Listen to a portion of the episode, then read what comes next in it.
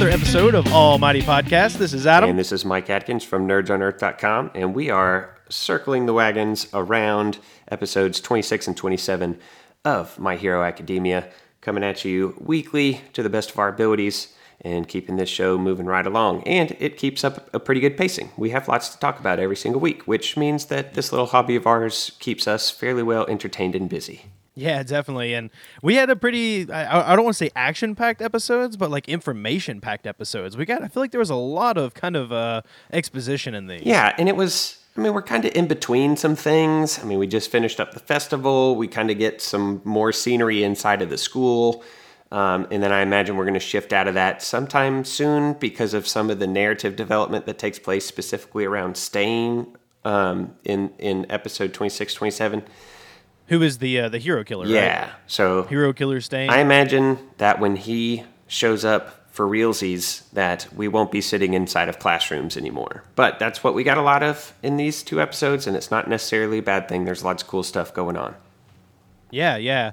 Uh, episode 26 starts off with Midoriya heading back to class, and he's pretty much just summing up like, yeah, we had the festival, things, you know, kind of got crazy. Some people got hurt, we got healed up, and then we were pretty much sent back to school. Like, they had a couple days off, I think, to kind of get rested. Like, it was on a Thursday, they had Friday off, and then they're coming back on a Monday. Yeah, and it's kind of neat because they start to be recognized in public. So Midoriya gets recognized on a train, and later on we find that Hagakure, the invisible girl, says that people were staring at her as a result of people uh, of the broadcasting of the festival, which is just silly. And even Ojiro says something like, "Don't people stare at you anyway because you're invisible?"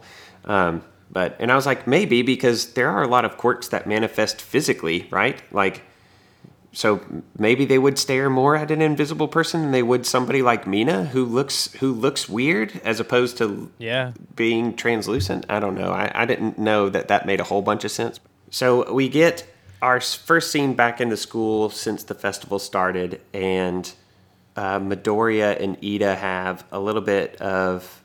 It, it started to develop into a conversation, but Ida pretty quickly shuts it down. So Midoriya begins to ask Ida, presumably about his about his brother, um, who had been um, attacked by hero killer Stain, maybe in last week's episode, and he doesn't even get the question out of his mouth. He doesn't get to finish expressing, you know, any kind of sentiment towards Ida because Ida just cuts him off and shuts that conversation down.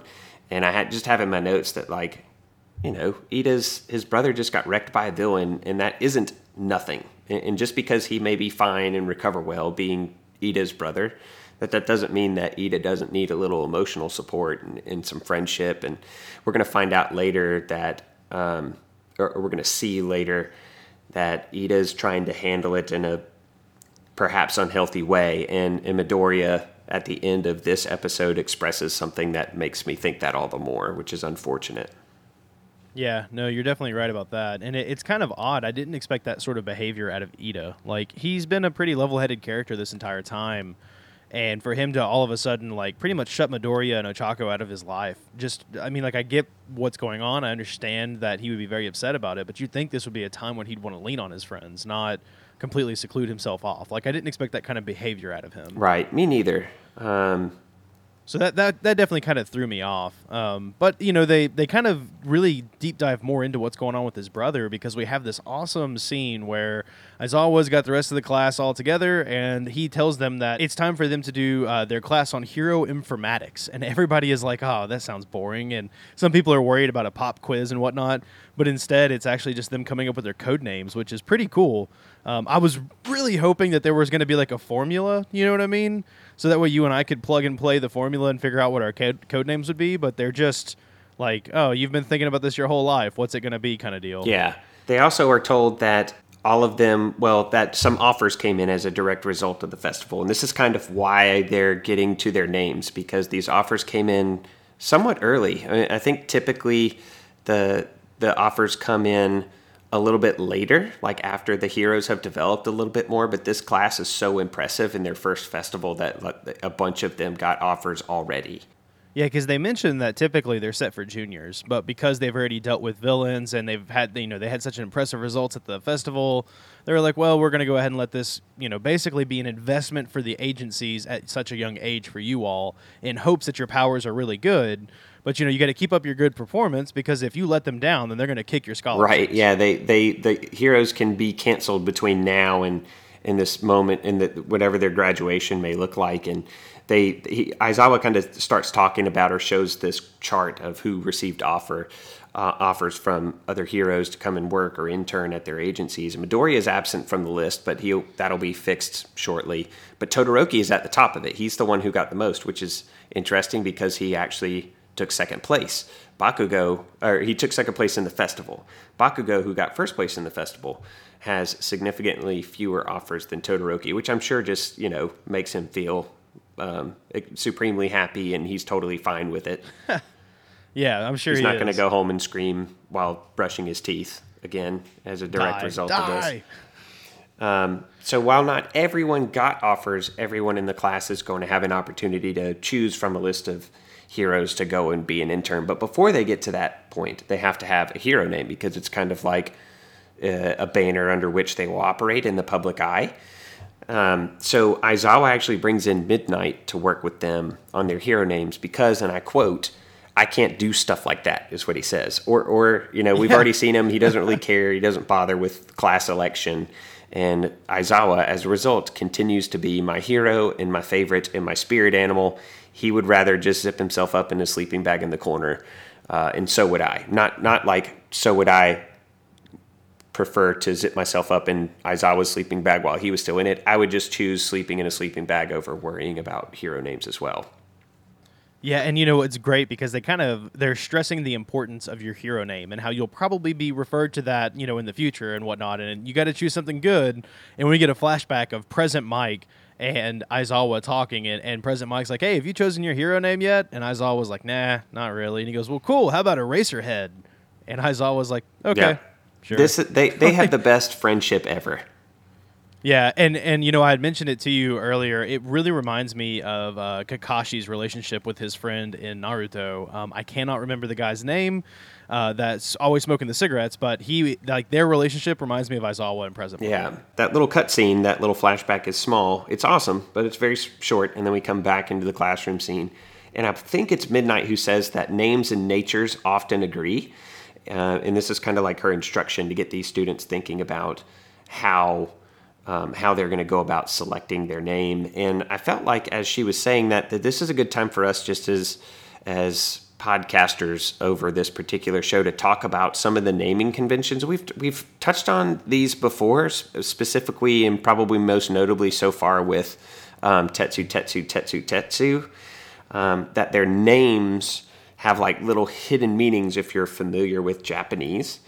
And as I was reading volume four of the manga, there's like this little sidebar, like one one page splash page on uh, Hitoshi Shin- Shinsho, you know the, the mind controlly guy, Yeah, yeah, absolutely. and the the author's name is Hirokoshi. He's the um, the creator of My Hero, and he says in this little sidebar thing for Shinso, he says, "I'm pretty sure that one day soon I'm going to have to confront my own ridiculous naming schemes." And when he said that, I was like, "Okay, he just admitted that there's a naming scheme, and I've paid zero attention to it." So I started looking, and you and I have name dropped the uh, Boku no Hero Academia wiki before. Um, and if you go to that website and you click on any of the heroes, or you search for the heroes, you scroll down far enough, there's a section called trivia, and all of them have their names uh, kind of broken down kanji by kanji, and they start you start to get a sense of what uh, Hirokoshi's naming conventions actually are. So, for instance, I went and looked up Shinso's first, and Hitoshi's name. This is straight off of this wikia. So Hitoshi's name is comprised of kanji for heart or mind, manipulate, operate, person, and use. And that pretty accurately describes what he does with his powers, does it not? That he's Yeah. you know, Yeah, he no uses joke. people's minds to control them. And then you have uh, just a couple of other examples. So Ojiro is the guy with the tail. Um, his name contains the kanji for tail, white, monkey, and man. Fairly accurate description. Kaminari's is uh, his kanji when they're combined together are, are the words for thunder um, and electricity, Oh, making some cool. sense. Hagakure is Yeah. the invisible young lady, um, and hers means hidden in the leaves or transparent. Oh, Uh, that's and then I even cool. looked up All Might's, just out of curiosity, All Might's real name. And All Might's Which is what Tosh- Toshinari. yeah, his, so his real name it's um, we I think we've heard it spoken at least once in the Once or yeah in the twice. in the anime. It's Toshinori Yagi. Um, Toshinori and his real name, according to the trivia on this, contains the kanji for eight, and that's significant because he's the eighth wielder of the One for All. So there, if you want to just deep dive and take twenty minutes, you can look up any of the characters online and see their how their names. Uh, it's it's very much indicative of their nature, the nature of their quirks, or or who they are. And uh, Midnight comes out right out and says that in this episode, which I thought was pretty neat. Okay, so I am on the website now. You've got me curious. I've got to figure out what Monetta's name is about. All right. So let's see what we got here. Where are you finding that at? Just so the listeners know. Scroll down on the, uh, like if you go to Monetta's page Uh huh. and you scroll down, there should be a section called trivia. And then under the trivia, if their name, their, their names will break it down. So I'm looking at it now. Ah, okay. All right, I got it. Did you, did you find it? Okay, I what's did. it say? Okay, so Monetta's first name is Manura. Manura Monetta. Uh, Manura's Manura's name contains the kanji for great fertility, field, and berry. The name Manura means to bear fruit. It can also mean great fertility and berry. and No below, balls. below that, the the trivia, which I don't think this is really trivia, it just says Manura's favorite thing are girls. yep. Specifically Mount Lady. Yeah, yeah. That's awesome. Okay, cool. So if you're interested in their names, just go out to that uh, Boku no Hero Academia.fandom.com, check out your favorite hero, and look at the trivia section because there's some great stuff in there. Yeah, that is pretty cool. Um, then, just getting back to this classroom setting, we'll reel this back in so we can get to the names. There's this really quick instance where um, I didn't realize that um, Midnight had handed paper out for everybody to write their names on.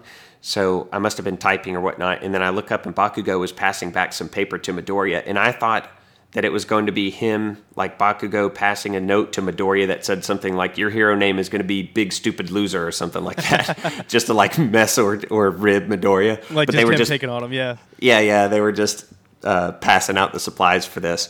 So here's what I, I was like actually to do. I was really surprised about that scene too because when I saw that scene, I was expecting Deku. When I saw that scene, I was expecting Bakugo to kind of be a jerk to Midoriya for some reason, and the fact that he just handed him the paper and like didn't say anything, like it wasn't a big deal. I don't know, like it just seemed out of place, that like weird. Like, what happened to Bakugo? You know? yeah, well, sometimes you're just a kid in the classroom passing papers backwards down the down the row that you're sitting in, right? Yeah, I guess so. He can, we can't all. He, I guess this is he, he's way more intense brushing his teeth than he is passing uh, passing papers backwards. Right, like him doing something calm just seemed really out of place. Right. So here's what I'd like to do, Adam. Um, we don't want to bore the listeners too too much with just saying, okay, Aoyama's hero name is this, or Mina's hero name is this. How about we we kind of do this a little quickly um, because it doesn't take up too terrible much time either inside of the actual episode, but we give. Uh, you know, I'll say, all right, this is the this is the person, this is their hero name, and we give it a rating just off the cuff between zero and ten. We'll say. Okay, uh, Um, like ten we'll- is really good, zero it sucks. Yeah. All yeah. right, I can do that. 10, 10 is the best. Uh, zero is just, you know, just quit. Okay. Um, so Aoyama comes up. He's he's navel laser guy, and he, he suggests his initial submission is that he wants to be called "I cannot stop twinkling," which Midnight kind of allows, but she shortens it to "can't stop twinkling." So his hero name is "Can't Stop Twinkling." What, Yeah. you, what, what do you, zero at zero to ten?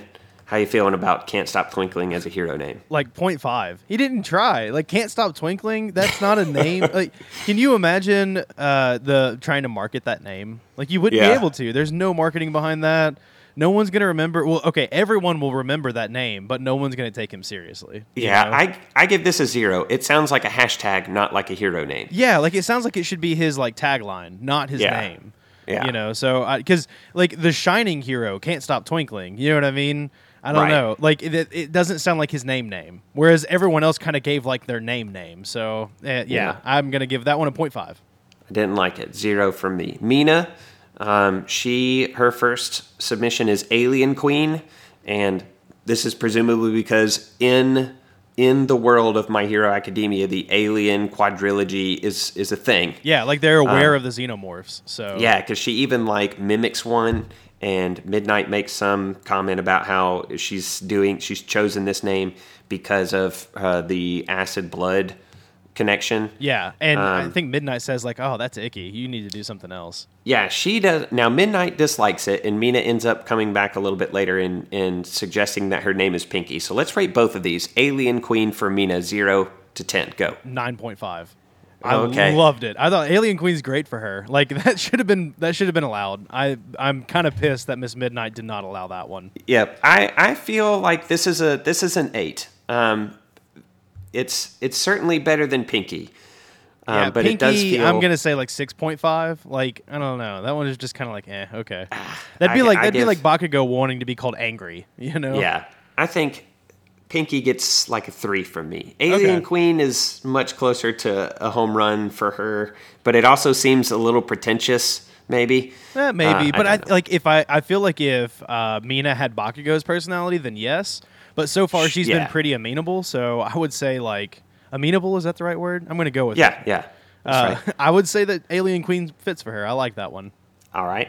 So Sue comes up next. She explains that she's basically had her hero name in mind since she was a young girl. Her hero name is Froppy. Uh, What's your rating? 11.0. That was perfect. Like honestly, the only name that I thought, well, okay, that's not entirely true because I really liked Kirishima's, but I really like Froppy for Sue. Like for her, 10 out of 10, perfect in my mind. Yes. I will I will rate it with the qualifier that you yourself spoke. For Sue, Froppy is fine. I think Froppy in general seems like a silly hero name. Uh, and I think that it's kind of silly that she chose like in my brain as as just a dude, right? That it's this kid's. It's obviously a name that she came up with when she was super super young, and she's just, it's just kind of stuck with her. So I like that sentimentality part. Um, but if you were to just tell me that there is a hero elsewhere running around in the My Hero Academia world whose name was Froppy, I would be like, what the crap kind of name is Froppy? That you also got to say though, like Froppy is basically she took the word frog and hoppy and merged them. So Right, if you right. if you say yeah, there's a hero that has toad powers named Froppy, then it makes sense. Yeah, I'm with you. That's 10. Like I said, 10 out of 10 for her. Yeah, absolutely. Kirishima is next. You already kind of um, spoiled your, your score maybe a little bit. You said that you you dug Kirishima's name. I He went with Red Riot. Yeah, uh, the chivalrous hero Crimson is who he is basing his name off of. So he has like an all might of his own. And I thought that was so cool. I'm like, oh, that's awesome. Like he's got someone he's really looking up to. Red Riot, like he he looks like he'd be a riot to be around. Like he looks like the guy that's always leading up the party, like great attitude, big smile, Red Riot. That dude, perfect nickname. Yep, I agree. I I'm giving this uh, a nine out of ten. I don't Yeah. think it's like perfect, but it's pretty darn close. It's Red close. Riot. If you're like Red Riot is on his way, that's that's that's a good that's a good strong hero. That makes me feel a lot better than saying can't stop twinkling's on his way. yeah definitely. You know, like if I'm in a dire situation and I'd hear Red Riot, I'm like, okay, cool, we're probably going to be all right. Yeah, that's right. So Jiro is up next. Uh, this is the young lady whose quirks are the earphone jacks, and so appropriately enough, that's what she chooses as her hero name is Earphone Jack. Yeah, I actually kind of like that one. Uh, it's not really original or anything, but it's it's I guess it's uh it's tongue in cheek, kind of. You know what I mean? Yeah, I th- my only struggle with it is Jack is typically a masculine name. Yeah, so that's I, fair. I was like, I mean, it doesn't sound like a feminine. Like if you were like Earphone Jack is on her way, I would be like, wait, what? Excuse me. Okay. Um, yeah. So I give it like I give it a five. It's it's it's two on the ten. For That's what- her. yeah. Like it, it is her thing. So I agree. Like I was thinking five, five point two, maybe. Like it's it's just okay. So uh, Shoji, he decided to call himself the Tentacle Hero Tentacole. Yeah, tentacle. like I'm like, well, you nerd. that was silly. I give that one a two point five. Okay, I I rate this low as well, but here's why. Because he could have been a couple of different things. He could have been Tentacool instead of Tentacle. I think that that would have been cool. Um, but it is what it is. I, I think that I think it would have been cooler if it was Tentacool. Isn't there a Pokemon named Tentacool? Uh, Tentacruel, yeah. Oh, Tentacruel. Okay. See, well, there you go. They totally should have jumped on that then. The only- Tentacool is awesome. The only other name I could have thought of for him was uh, was Mouthman, which isn't very good. So So I was thinking too, just as, as a quick aside, we know that you know his the anatomy at the end of his little appendages changes. So every time that he changes from like say an ear to a mouth, all of the anatomy inside of that tube that goes like connects to his shoulder also has to change. You think about that? I hadn't really thought about that. I guess I know this is dumb, but in my mind, the way that I imagined it was like each tentacle at the very end had like a like a revolving organ. So like at one side is Okay. a mouth, the other side is an eye. So like it just turns. You know what I mean? And, and like Yeah. if the mouth is out, then he can talk. But if the eye is out, then he's like breathing the inside of the tentacle. Like I know that doesn't make any sense at all now that I'm thinking it doesn't. about it. It doesn't make any sense at all. No.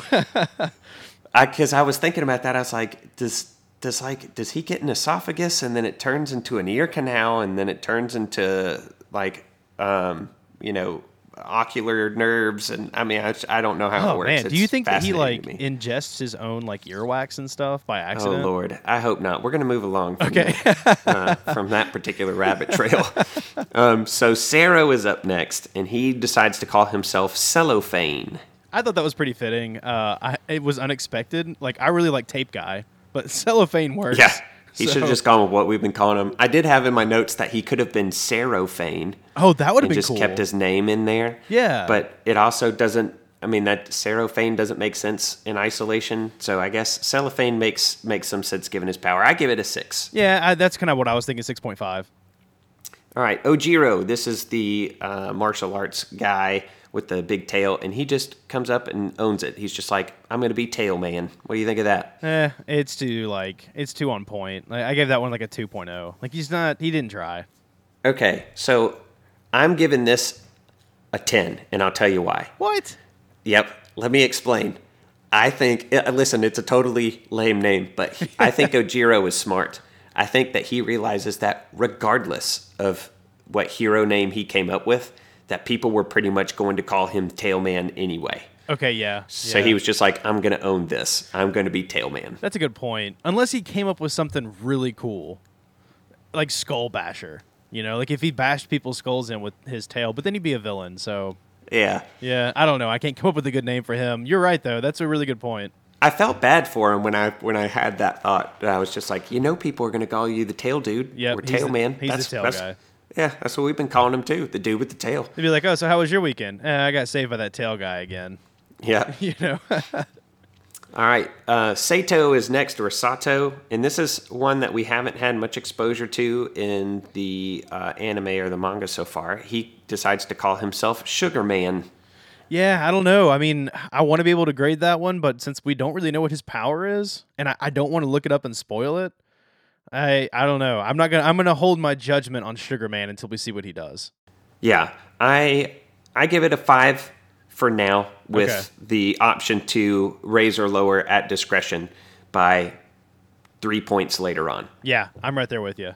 based on uh, what his what the quirk actually is. And there is a Marvel Comics character named Sugar Man, and I'm curious. Uh, there's no way they're connected, I would guess, but Maybe not, but I mean, you know, may, maybe the uh, what's his name, the Can't Stop Twinkling guy is based off Scott Summers. We have found out, so yeah, off the, off a Cyclops. yeah, so we'll see. All right, Kaminari was next. He's the stun gun hero Charge Bolt. I I did like his name, but I liked the name that Jiro came up for him better. What was it again? Uh, it was like jamming way or jamming Oh, yeah, yay, I that's right. think. And he was That's like, right, that's "Yeah, right. that's pretty cool." Oh, it was uh, yeah, jamming way was his name.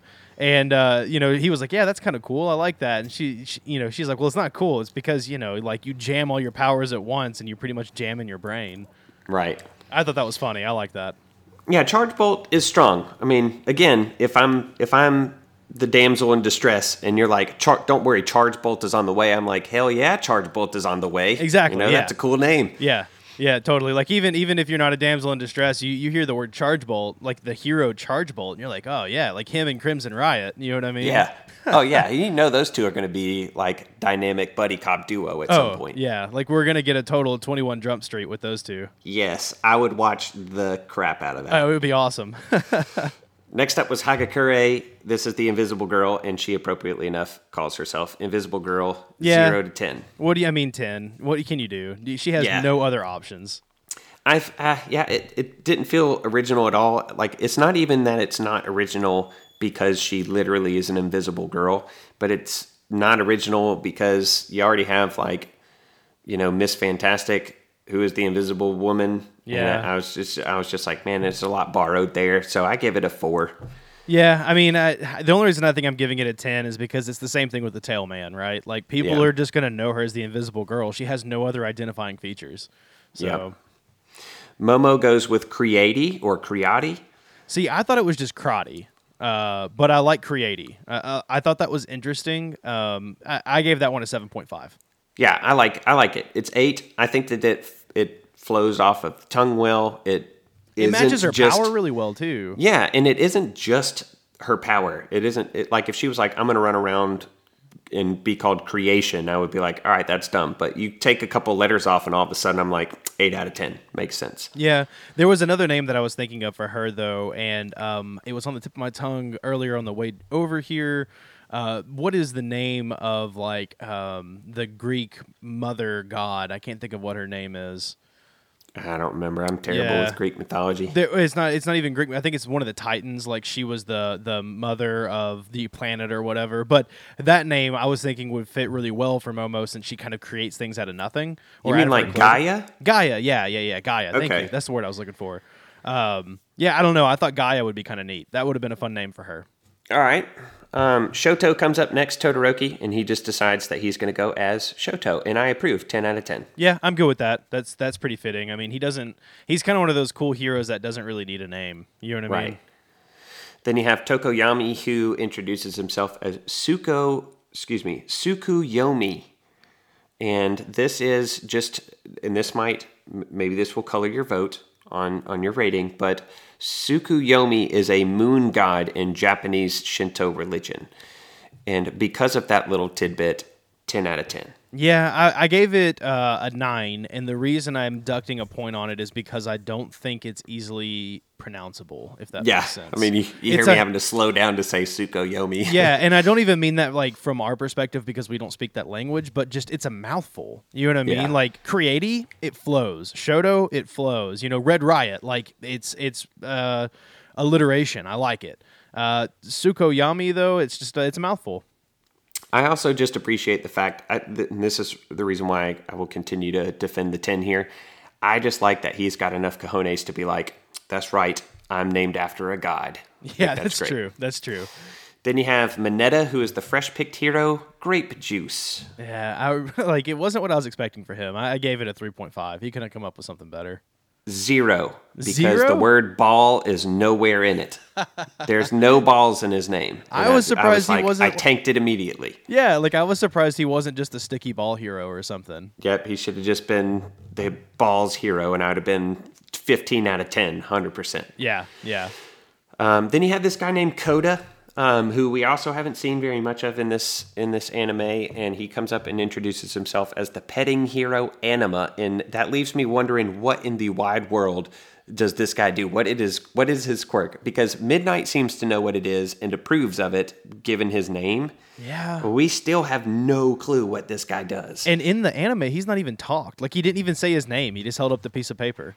Yeah, yeah. And Hirokoshi in the manga has another like little side page blurb on him. And he just says he's another one who hasn't gotten much exposure yet. Will I ever even give him a line to say? Stay tuned, but no promises.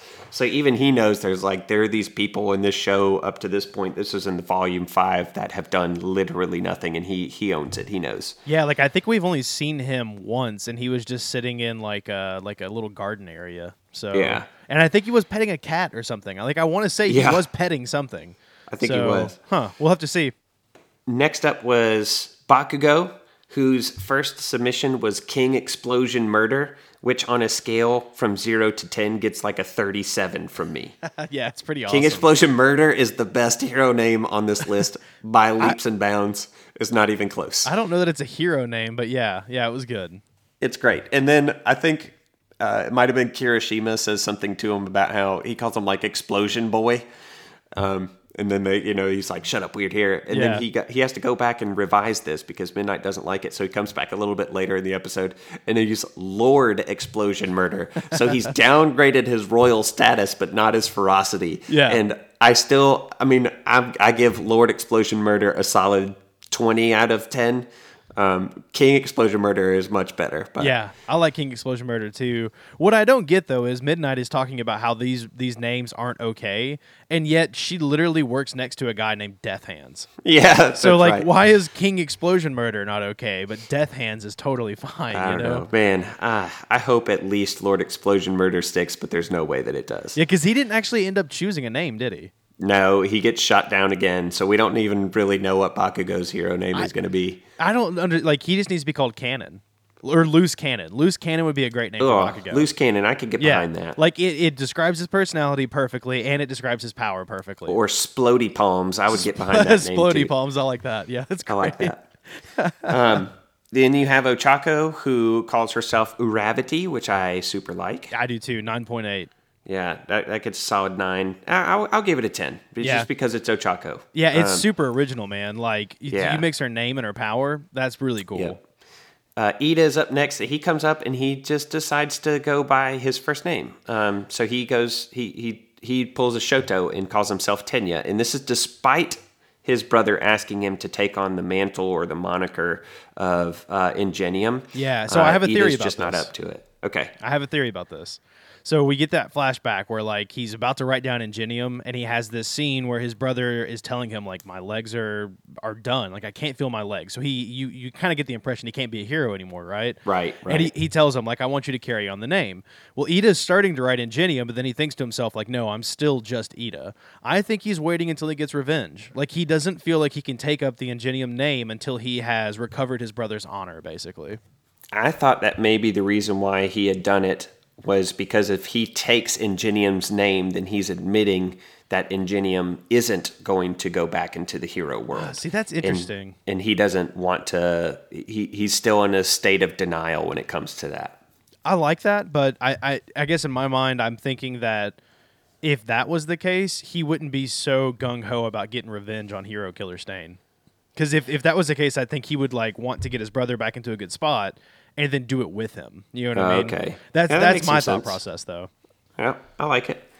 Then, last but not least, we have Midoriya, um, and he there. There's an, a flashback earlier in the episode where he's wrestling with what he wants to call himself, and it's a really funny flashback where he's a kid and he's running all these hero names by his mom, and he calls himself various um, twisted takes on All Might. So Yeah. he calls himself Mighty All Man, Mighty Boy, All Might Junior, Mighty Man, Captain All Might, Super All Might. Um, but he realizes that he can't do that. Um, so he just decides to call himself Deku. Um, and he does this because of a scene that we had really early on in the show where um, Ochako explains hey, Deku doesn't just mean useless, it also means in Japanese you can do it. And he embraces that. And so he he is going to be called Deku, much to the shock of the class, who are all like, "You do realize you're going to be called this for the rest of your heroic career?" And Yeah. he's just like, "Yes, this is what I want to be called." Yeah, Deku will be the name of a hero now. Yeah, But what's what's interesting about that scene is Bakugo seems kind of pissed off about it too. Like you can tell that him choosing that hero name is like super, uh, not demeaning but undermining of Bakugo's ability to make fun of him. Yeah. I mean, Bakugo is seeing this term that was meant to belittle. It's been redeemed, and of course, he's not going to like that. Yeah, So then you have a couple of quick scenes where people are starting to make known what internships that they're going to take. So Mineta, of course, chooses Mount Lady because, of course, he does. yeah, he wants to uh, perv it up. Yep, it's not going to go quite the way that he hopes. We're going to get to that. I think it's in the next episode. Um, Ochako decides that she wants to go to a, gu- a hero named Gunhead's agency, and that again comes as a shock to many in the classroom. And but she's like, "Hey, listen, that fight with Bakugo taught me that I need to brush up on some combat skills. I need Yeah. to I need to use I, I need to grow in this area, and I appreciate that. I like that choice. Yeah, I like the fact that she's always willing to kind of try and grow. Yeah, and then we have a quick scene kind of towards there's two little quick scenes that end wrap this episode up. And the first one is All Might pulling Midoriya aside to let Midoriya know that he did get an offer after all from a guy named Gran Torino. I thought that it would have been kind of interesting if the offer came from Endeavor. That's who I thought the offer was going to come from. I actually had that in my notes too. My first inclination was that he was going to have something from Endeavor, uh, if even if it was just Endeavor, kind of like giving the middle finger to Shoto for some reason. Yeah. But he All Might's all shaken up about this Gran Torino guy. We learn a little bit later that Gran Torino this Gran Torino dude was pretty hard on All Might, but he All Might explains Gran Torino knows about the one he knows about the one for all. So he's going to be an excellent teacher and I think All Might's willing. I think he's a little uh, hurt. Maybe his fe- maybe he feels like his feelings are hurt because he should be training him, and now the guy that trained All Might is training Midoriya, and That's totally he feels like he's been skipped over a bit. But Yep. Um, but we'll we'll get into Gran Torino in the next episode, and then the last person that we kind of find out where they're going is Ida. Ida wants to go, and this is a conversation where Aizawa is kind of looking over the paperwork, and he makes note of the fact that Ida wants to go to this place called the Normal Hero Manual Agency. Um, and initially, I thought that maybe the incident with um, Ingenium kind of shook Ida up a little bit, and he just wanted to take something that was a little low key, a little less dangerous. Um, but it turns out that this agency is in the city Hosu, which is where the attack took place on Ingenium. So I think that he's wanting to take that uh, that that particular internship so he could be close to the scene of the crime and hopefully serve up some hot revenge. Yep, I'm right there with you, man. That was 100% what I was thinking too. So yeah, I, I think he- that Ida is like he's going down that scary path that he may not be able to return from. Yeah. Before And we, move get- on too far, I do want to bring up: Did you catch that scene where at the end of the class uh, they all talk or they mention that Midoriya has been like trembling the whole time, and it's because he's like low key working out. Yep, he's doing the invisible chairs, what they called it. Yeah, so like he's like leaning on his arms to keep himself off of the chair, and I just I thought that was cool. I'm like, like he wants this so bad that he's doing little things like that all day long. You know? Yeah, it's great. Anyways, I just I thought that was a really cool little moment. The last scene from this episode is everybody getting on their respective trains to go to uh, towards their internships and their their new mentors, and uh, a group from Class One A stops Ida, and Midori is among them, and he's like, "Hey, you know, if you ever are feeling depressed, you know, you can reach out to us." And Ida, he acknowledges it and he says that he will. Uh, but the voiceover that Midori provides says, I should have been more emphatic. I regret what happened that day. Um, which is not, that's, that's foreboding. It That's- isn't, yeah, uh, it isn't comforting bad. at all. No. Um, so we, that episode left us in quite a lurch. And we both kind of had some different theories on this. I think, like, I, I'm kind of under the impression that Ida is gonna maybe break bad or not break 100 percent bad, but like, he, he's gonna. I get the feeling he's gonna do some stuff that he really is gonna regret, and I think Midoriya will regret wishing he hadn't tried to invest a little bit more in his life. Maybe. Yeah, I don't. I certainly don't think Ida is going to become a villain. That's what Bakugo is doing, and they only need one person to do that. That's fair. Um, but I do think that that you're correct that he's he's going to do something that is regrettable uh, in this pursuit of Stain and in his you know his revenge or his defense of Ingenium. Um, so that that's going to be unfortunate, but that's something that we know is coming because this this voiceover is from future Midoriya, so Right. we know that it's going to happen, and now we just have to sit and wait and see what that thing is. I And almost- that's, that's not a that's not a wait that I really want to have, to be honest. No, me either. And I almost wonder if it's something like maybe he doesn't get hurt, uh, but he gets other people hurt because we see a scene in this next episode where he's with this kind of like I don't want to call him like a low grade hero, but he just kind of seems like a goofy guy. Like he doesn't seem like he's kind of like a run of the mill hero. You know what I mean? And Right. even he is shocked that the brother of Ingenium would be on his agency. So I, and, and you can kind of tell that. Ida is using them to just kind of get close to this hero killer. I wonder if he's accidentally going to get five or six other heroes killed or seriously maimed. You Yeah. know, and that because I feel like that's something that would stick with Ida for the rest of his life. Definitely. But So that, that wraps us up for episode 26 and takes us right into 27. Um, it- you know, the, the end of 26, I actually watched the end credit scenes here because there was like a minute and a half at the end of this one that leads into 27 where Midoriya finds this like cruddy old place in like the middle of nowhere. And he opens up the door and there's this dead old man on the ground. And Midoriya's like, "What? What is going on? He's dead." And the old man goes, "No, I'm not." And he goes, "Oh, oh God, he's not dead." You know. so it was crazy. And then that leads right into episode 27. Yes, because this old man uh, who appeared to be dead just fell with some sausages that were covered in ketchup, so it looked Right. like his entrails were laying out on the ground. Um, but yeah, he introduces himself as Gran Torino, and he immediately starts confusing Midoriya, like significantly confusing Midoriya. Midoriya doesn't know if this guy is able to coach him after all. He thinks that maybe he's lost his edge, possibly also his mind. Um, but Gran Torino kind of slips in and out of. Well, I mean, I say slips in, in and out of, but he he's cogent, and then he kind of goes off into like silliness and you know distractedness. Um, but the man, when he turns it on, um, he starts calling Midoriya a zygote, and Midoriya is like he even talks like All Might. Did I miss All Might calling Midoriya a zygote? And if I did, I didn't comment on it, and it I should have because that's a hilarious insult. Yeah, no, that's interesting. So you know, you're watching the Japanese version. I watched the English version. Uh, in in the English version, he calls him a newbie, and then we get that flashback scene where All Ah. Might calls everybody like "buckle up, you newbies" or something like that. You know. Uh, so that's funny that he calls him a zygote. Uh, that's that's like a really awesome low key insult. Yep, in the dub it's zygote, and it's pretty funny. That's awesome. That's you don't get any more newbie than zygote. Yeah, So- no. Well, and you know, it's interesting because at this point, Midoriya is even telling this guy, like, you know, I need to call All Might. Uh, I'm gonna have to like back out of here. I'm really sorry I wasted your time, but you're kind of wasting my time. Like, I, I can't just sit around for a week and let you be nutty. And so he starts to leave, and that's when this hero was like, "Throw your best one for all punch at me." And he goes, "Okay, yeah, I, I gotta go. like, Yeah. I'm not having any of this." And then this little dude, because we got to describe him. He's like what, four foot nothing. He's shorter than Midoriya, who is like Oh, a yeah, 13 year old boy.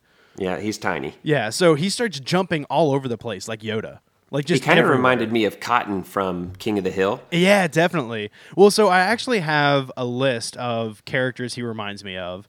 Uh, Cotton was one of them, just because of the Okay. shortness and his kind of short, like shortness in stature and in the way he talks to Midoriya. Right. Uh, the other one though is King Kai. He reminds me of King Kai from Dragon Ball Z. Okay, I can see that. He also reminds me of Mr. Miyagi. Like he is 100% Mr. Miyagi in his teaching styles. Yeah, he, he, he it's very, uh, it, it's very, oh, what's the word I'm looking for? It's not. Uh, It's very direct. practical. It's like Yeah. super practical teaching.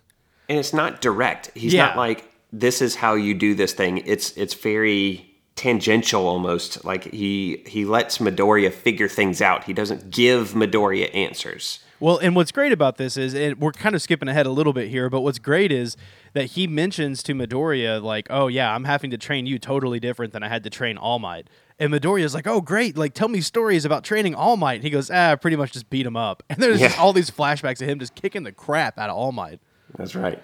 It's And great. that's why Midoriya seems to think that that's that's partly why All Might is just petrified of Gran Torino, or at least worried for Midoriya's sake, Right, Um, in, right. in being entrusted to his care. So Deku ends up breaking out his new costume, which has been um, it's the the Bucky O'Hareness has been dialed down a little bit, um, yeah. a good I, bit. I like this costume a lot better than his first costume. Yeah, it's definitely sharper looking. It's a little less like on the nose when it comes to the All Might um, relationship. So And it seems like they upgraded his weird neck brace thing. Like, I, I'm assuming that's what it is. It's some sort of weird, like, neck guard kind of deal. See, I think that that's the thing that he puts over his mouth, it, almost like a not a cowl. That's the that's where your mouth isn't covered, but you know, like a I don't know, Like a mouth guard or something? like a balaclava or something, where it covers Huh. up your face. I hadn't thought about that. I, I honestly thought it was some sort of neck guard.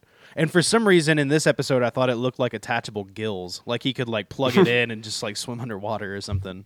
Well, in the in version one of his costume, he puts that thing like over his mouth, and it looks like All Might's teeth. It looks like All Might's teeth, yeah. But it Yeah. looks like they've redesigned this. Like whenever he's wearing it, he's got it around his neck now. So Yeah, well, maybe I, yeah, maybe he just doesn't have it pulled up. I, I don't Yeah, know. I, I don't true. know that I've seen anything. I mean, obviously we haven't to this point, but not even in like you know, material that you just bump into on the internet where he has that metal looking one on. But No, you're, that's true. Like in even like walking around stores and stuff, seeing all of the toys and things like that. I've not seen anything with that over his his face or anything like that. So Right.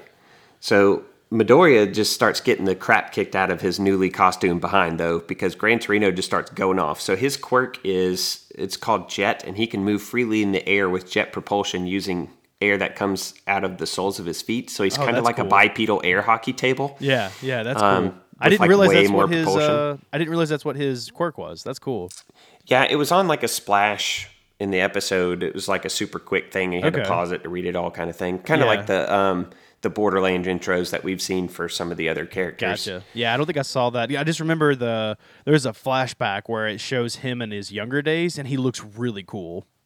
Yeah, and then you see.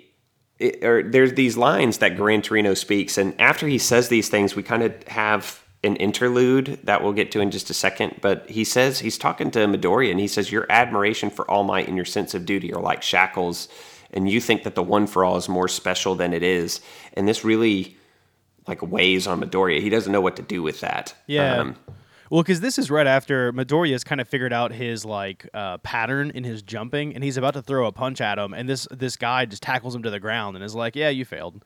yeah. Uh, and so I think it does weigh heavy on him because he's trying to figure out like I, I've been given this really special thing. Why shouldn't I regard it as, as such? You know, to be told that it's not special that probably broke Midoriya's brain. I'm surprised we didn't see him crying. Honestly, Yeah, and he's told that he needs to start thinking about the one for all more evenly and to, to start thinking about some further applications because right now the only thing Deku has used it for is for offensive power. I mean, with the snapping of his fingers and the punches occasionally and the, the jumps on one or possibly two occasions.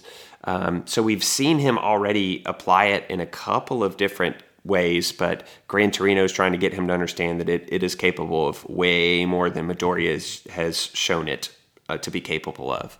And this is going to be some brain food for Midoriya, kind of off panel as we start bouncing around to a couple other scenes. Uh, and the first of which is Shigaraki. We catch up with Shigaraki um, and Kurogiri as they try to recruit Stain. This kind of took place at the end of one of last week's episodes, I think and they're trying to get Stain to kind of be a part of their little crew to kill All Might um, and, and some of the students, specifically even Midoriya. But Stain doesn't seem to like that kind of seemingly indiscriminate killing. He's very principled.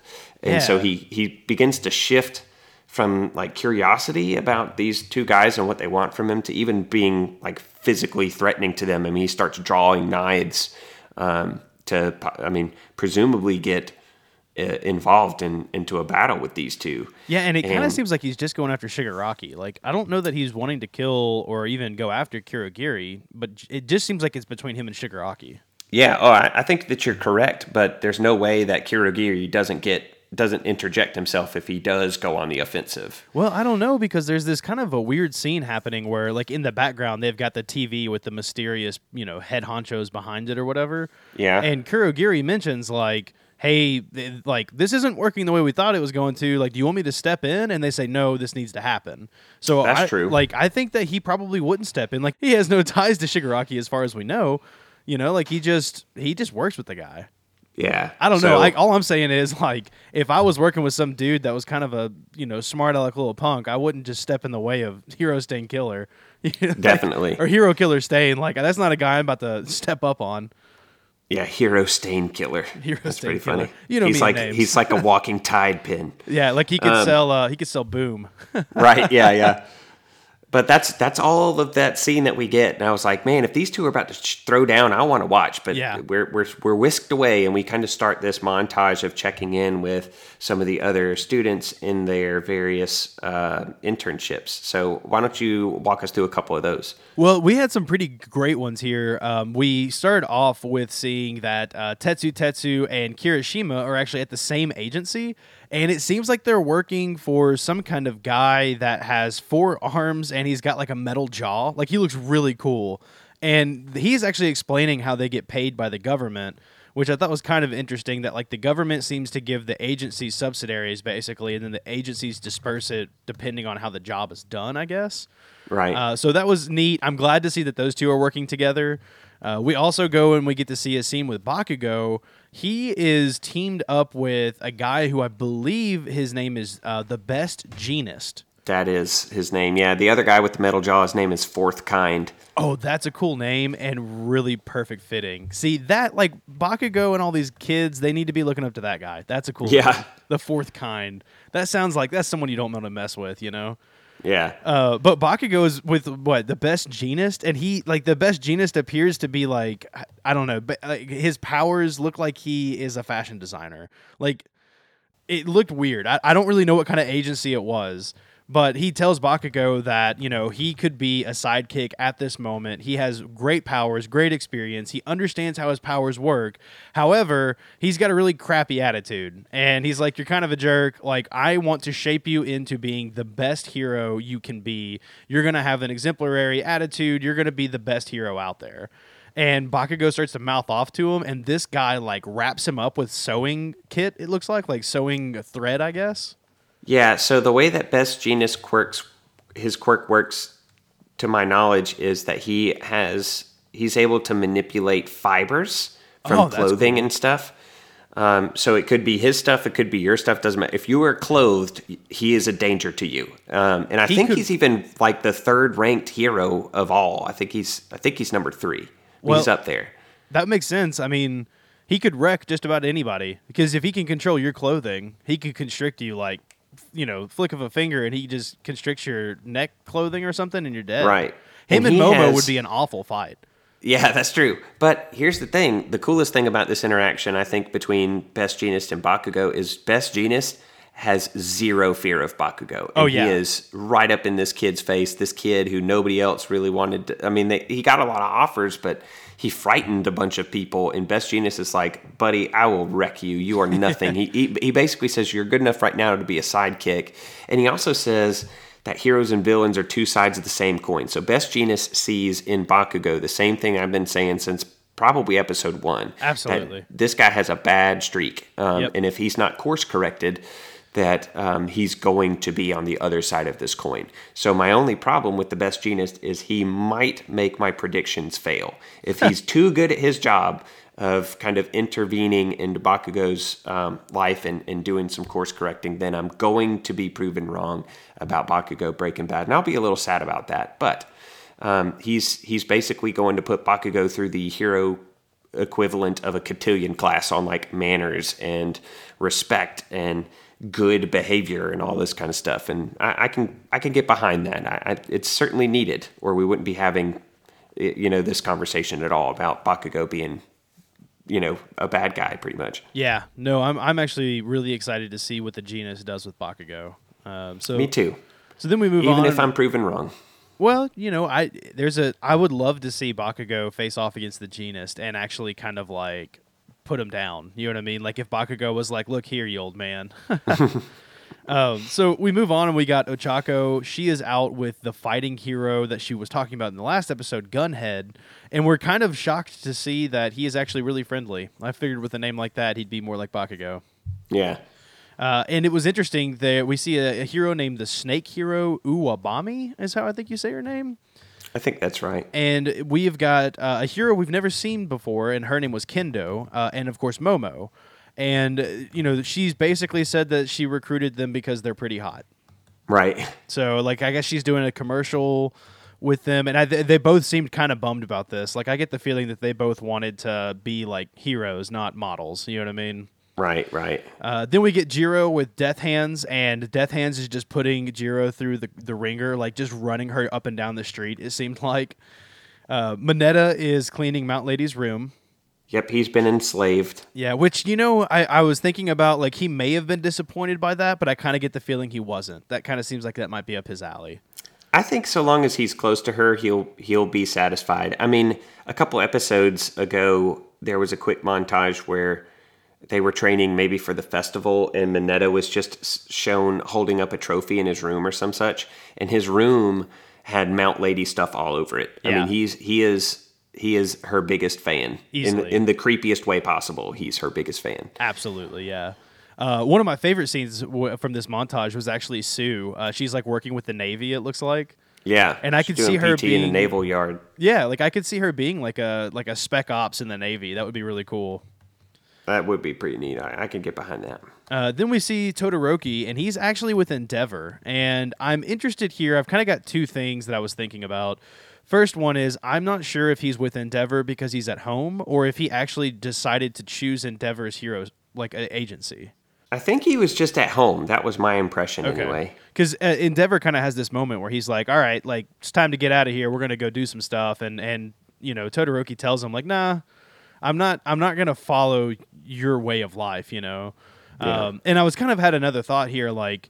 I wonder what heroing is for Endeavor, like what that means to him. Because him being the, the current number one hero, I bet he deals with some like seriously crazy high level stuff. Like he's the kind of guy that's like putting boots on ground in other countries or doing like really high level missions compared to like the fish head guy that uh, Ida was with, who probably gives people like parking tickets. You know what I Yeah, mean? that that guy was a street level hero. That dude Yeah. that was strolling around with Ida, and I don't think Endeavor falls into that category. Not at all. Like I can't even see him like handling the. It, it made me think of One Punch Man. Uh, Hannah and I have been rewatching One Punch Man, and it makes me think of the difference between like the guy that rides the bike and saves cats and trees, Right. and like the guy that has the AI bots that like shoot nukes at meteors. You know, Right, Like it's just they're on. They're not even close to being the same kind of hero.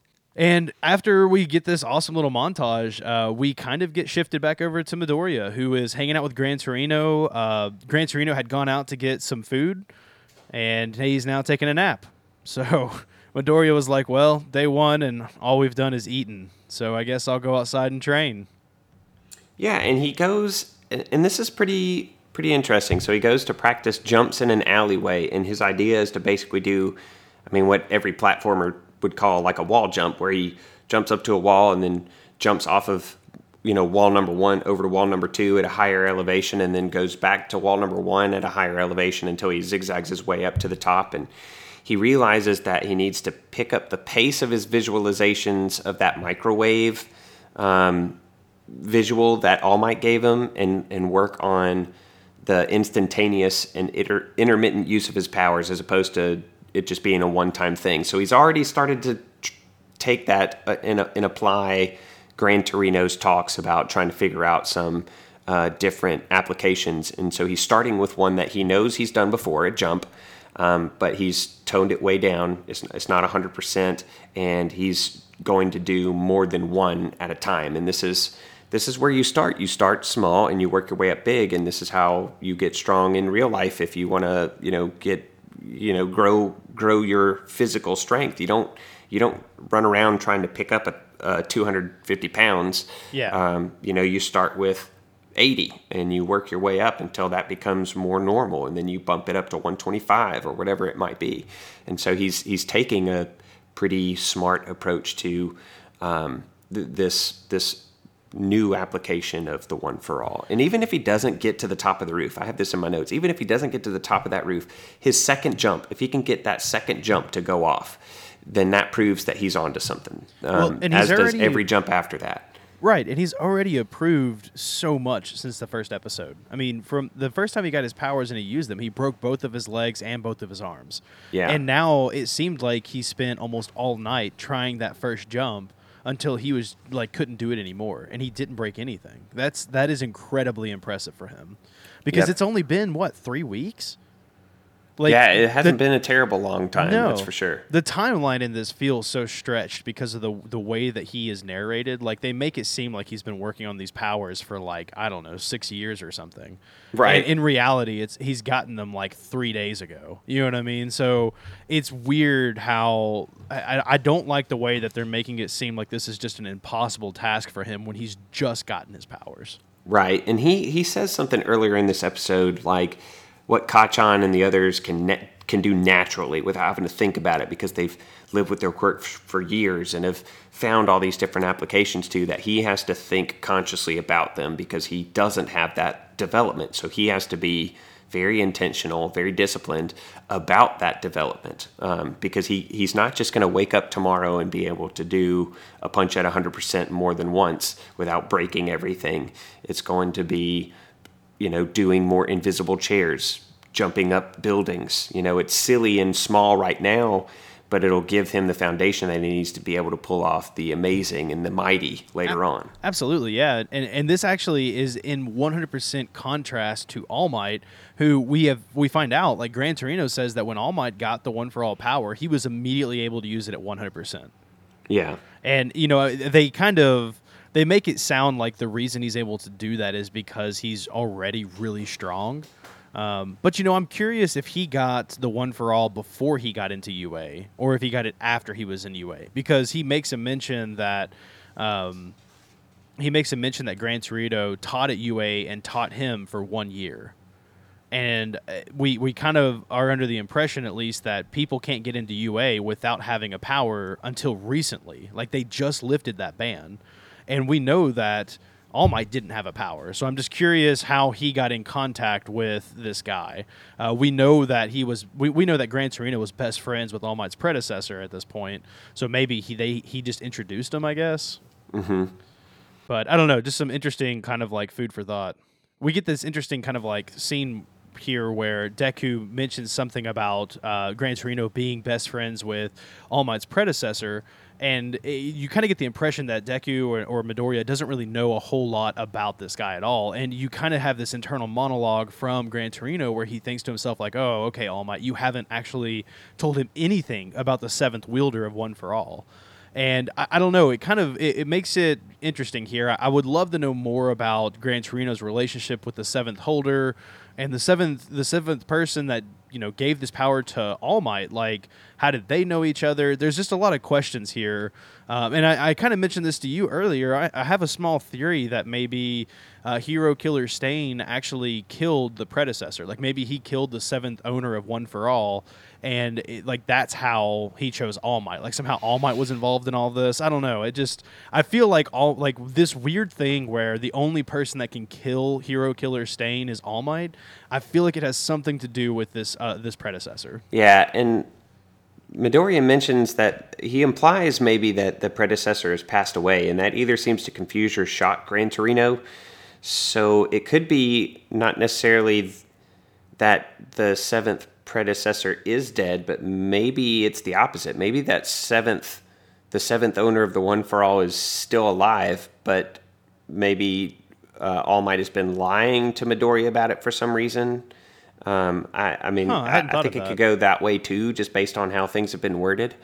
So, do you think it's see. like a uh, like an Obi Wan Darth Vader kind of thing, where he's like, "Oh, well, Darth Vader killed your father"? I think that if if the seventh owner of the One for All is still alive, and if All Might has been deceptive about that, then that would suggest to me that that person is bad, like is bad news, is evil. That's interesting. Um, and, had, and there's shame wrapped up that. in that. Yeah, I hadn't considered that. That's interesting. Yeah, we'll, we'll have to well, see regardless, in the in the middle of this scene, the doorbell rings, and uh, Midoriya, who is a kind young man, decides to go get the the mail for this older guy, and it's a new microwave because when Midoriya first showed up and Gran Torino was jumping all over the place, he smashes his microwave, like he jumps into it, like uses it as a platform, and I love it because he's opening it up and he's like, "Oh, a microwave." For some reason, mine broke yesterday. Yeah like just doing this weird nutty kind of like like Yoda in the uh, original trilogy is what it kind of reminds me of, just kind of being goofy, you know. Um, so they break out this microwave and. Gran Torino wants Midoriya to cook him some of these. They they appear to be like some sort of pastry, like fish pastries. Yeah, uh, desserts it's called taiyaki. And, oh, okay. Eh, have you had that before? No, but it's a real thing. Yeah. Hmm, very cool. We we might have to try some. See if we can't find some. That'd be kind of neat. All right. I could be interested. Uh, yeah, I could try that. Uh, but anyway, so he microwaves them. They pull them out. Gran Torino bites on one, and he's like, "Oh my gosh, it's still frozen. What do you have? You never microwaved anything in your freaking life? Like, what are you doing? You know?" He kind of is berating him like really hard, like, "You idiot! You have to. The plate's too big." And you know, he's talking about like you put the plate in, and because it's too big, it can't circle. So because it, it's not able to rotate, it's not getting energy in all the way. And Deku and Midoriya has this moment where he's like oh, I get it. I'm the pastry. And and it's so funny because Gran Torino's like, what? What are you talking about? Yeah, he's baffled and by this connection. Yeah, he's like, I have no idea where you're going with this. And Midoriya is kind of breaking it down like, oh, well, I'm the pastry. I need to have one for all circulating at all point in time. Like, I need to have it completely powering my body. And we end this episode with him completely 100% powered up. And, you know, Gran Torino saying, like, okay, you're all powered up, you know, as much as you can all over instead of one specific spot. Do you think you can walk like this? And I'm hopefully in the next episode, we're going to get him training like that. Yeah, I think that he powers up. I think he puts 5% all over his body, right? Yeah, yeah. Like he accesses the five percent that he can access everywhere all at once. Yeah. is the way that I understand. It kind of reminded me of uh, like Goku and Gohan staying in Super Saiyan mode after they came out of the hyperbolic time chamber. Yeah, again, it's training. I mean, that's yeah. what like let's is. just normalize the constant flow of energy. Right, and that's that's pretty cool because yeah, like I said, or like you said, the the episode ends with Gran Torino being like, "If you can walk, then let's fight. Let's try. Let's give Yeah. this. Let's give this a go." And so maybe that's where the next episode takes us, and that'll be really fun. Yeah, and you know, I thought this was a very another like Mr. Miyagi moment where you can't really tell if he was indirectly teaching him or if it was just a coincidence. You know. Right, right. Yeah, it's So- it's very tangential, and it's hard to read Gran Torino because he vacillates between being coherent and being crazy. Yeah, which Midoriya actually makes a point in this episode about how All Might does the same thing, and it's very evident that All Might learned from Gran Torino because he communicates the same way. All right, so that is episodes 26 and 27. I got to ask you, did you watch the ending sequence for 27? I, di- I so I did not watch the next on, um, but I did watch the new end credits, and it's That's all I'm it's talking about. Yeah, bonkers. it's so much It's fun. awesome. It is. Uh, it- it's like the two. Uh, I want to say it's like the two biggest things in my lives right now melding together because it's an anime. it- It's like my favorite anime characters right now playing uh, Pathfinder or D and D. They're all dressed up like D and D characters, and I just thought it was so much fun. Yeah, it's My Hero Academia. It's the students of that school LARPing together is what it looks like. It's it's like a low fantasy setting with swords Yeah. and magic and stuff, and it was like super awesome. Bakugo's Bakugo's riding a dragon, and he kind of looks like a barbarian. Uh, and then like Iida looked like a wizard. Like it was just cool. I thought it was so cool. Definitely, the, both the intro and the end credits f- for this little section of the anime are improvements over the last section. I think. Yeah, the last section was just all right. I, I really liked the the new intro and outro. Well, we get to watch it several more times, I think, and we're going to start probably immediately. I think that we're going to just hang up the phone here and go and watch episodes 28 and 29 and hope that our listeners do the same and catch up with us this time next week. Definitely, definitely. Now, I do want to say I've got one last thought, one last question for you. Uh, I have a theory on what Hero Stain Killer. Oh my gosh, Hero Killer Stain's power is, like what his quirk might be. Okay. and I want to see if you have thought about this at all. Uh, I, I'm wondering if his quirk is the deletion of other quirks. So kind of like Aizawa's, but permanent.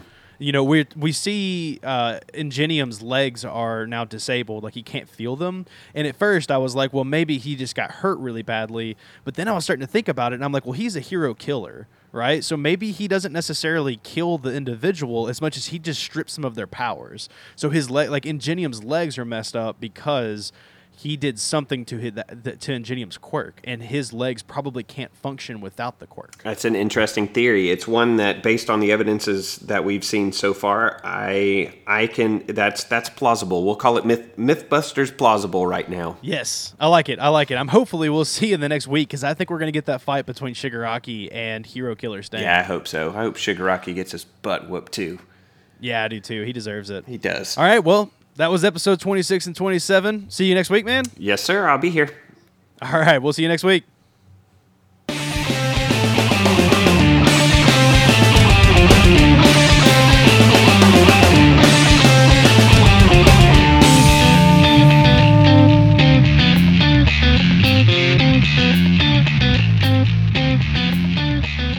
The Almighty Podcast is a production of the Back Patio Network. If you enjoyed this podcast, please check out our others at backpationetwork.com. And don't forget to rate and review us on iTunes and check out our Patreon at patreon.com forward slash backpatio network. And feel free to hit us up on Twitter at, at backpationet or at almightypod. We'd love the chance to talk with you.